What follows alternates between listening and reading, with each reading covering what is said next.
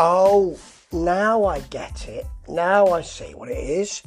You give us exactly what we might expect and then return to the stuff you've already done. It's about not challenging us, isn't it? Rather than giving us something which we might have to think about. It's like a sort of cuddle, isn't it, of acknowledgement. We all like the people that we know. We gravitate towards people we look like. It is it is said, and people who are interested in the same things we are. That's why algorithms work so well. That's why you know your Facebooks and your Amazon. They're all giving you something in your own bubble.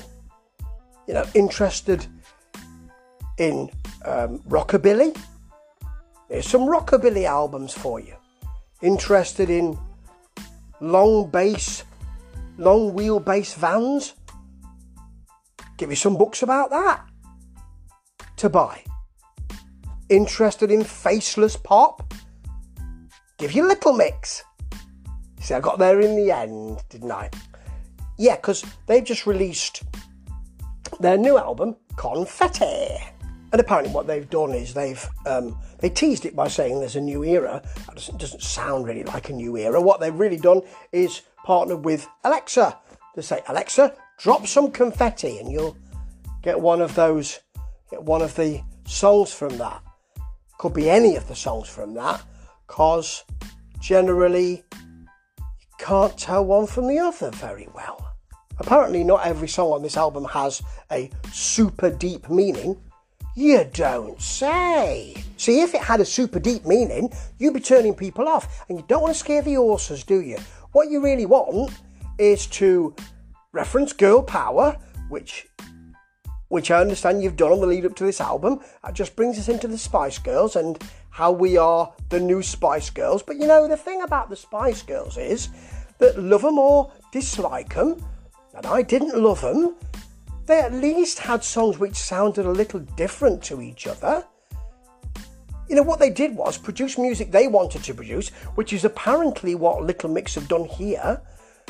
But what they did was produce the music they wanted to produce and let people come to them. They didn't say, let's see what people are listening to and have a go at that. That sounds like what's happened here. Because when you get that kind of thing in the voice. That's that sort of country soul. You know, it's become the the soul and R and B feel. When you've got that and you're doing that, you're doing that on purpose because that's the way you feel you should sing. Because that's a signifier for people. They will semiotically say. That's the kind of music I listen to because I hear that on X Factor and I hear that on whatever that little mix reality TV show is. Everyone's singing like that who's in the charts, so that's what I want. But you know, the first track up, Breakup Song, despite what I said earlier on, actually promises something a bit different. You've got a kind of 80s synth feel to it. Very quickly, though, it's as if they look at each other and say, What are we doing? No one wants that kind of thing. That's not in the charts very much, although it is. Let's just do a standard dance R&B thing. And so they do. And this really continues, you know. A lot of this doesn't touch the sides. You know, there's quite a lot of sheen going on, holiday, you know, happiness is the same. There's a little kind of shuffling propulsion in that, and the harmonies are okay to spend time with. But you know, when you've got that sort of Shakira Eurovision push, which Kylie Minogue's also done on disco, to sweet melody, you know you're conforming. You're hugging the walls, you're looking at the blueprint and saying, that's what we need to do next. It sounds as if it's constructed, not as if it's written.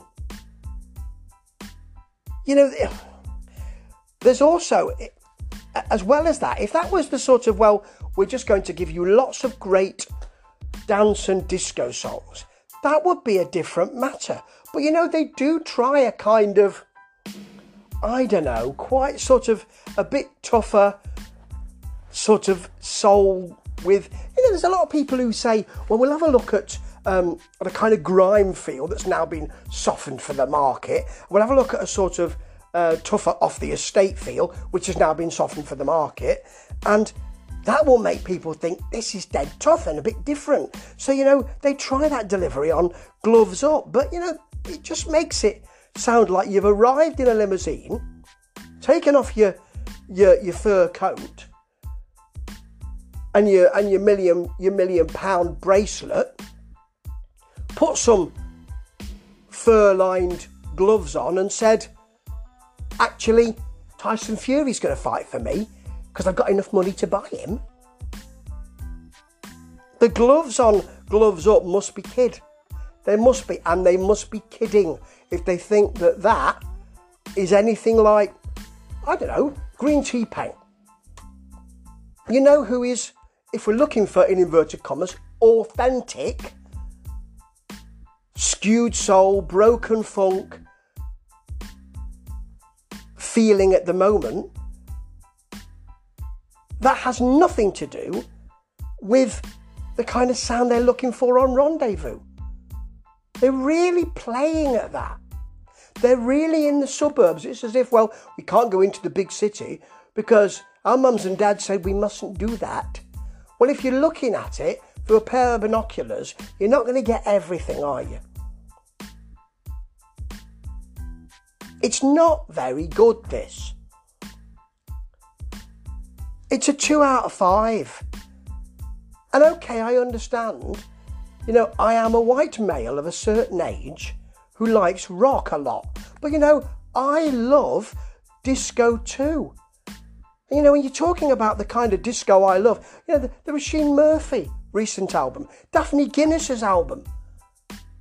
These are the kind of wonderfully burnished but slightly odd disco albums and dance albums that I absolutely love. And it's the grit in the pearl which really makes them stay. This will be out of your consciousness within a few weeks. And you know what? That's the way it's designed. Because, like the confetti it's named after, you throw it, it falls, it's washed away by the coming rain. Ta ta. Mm-hmm.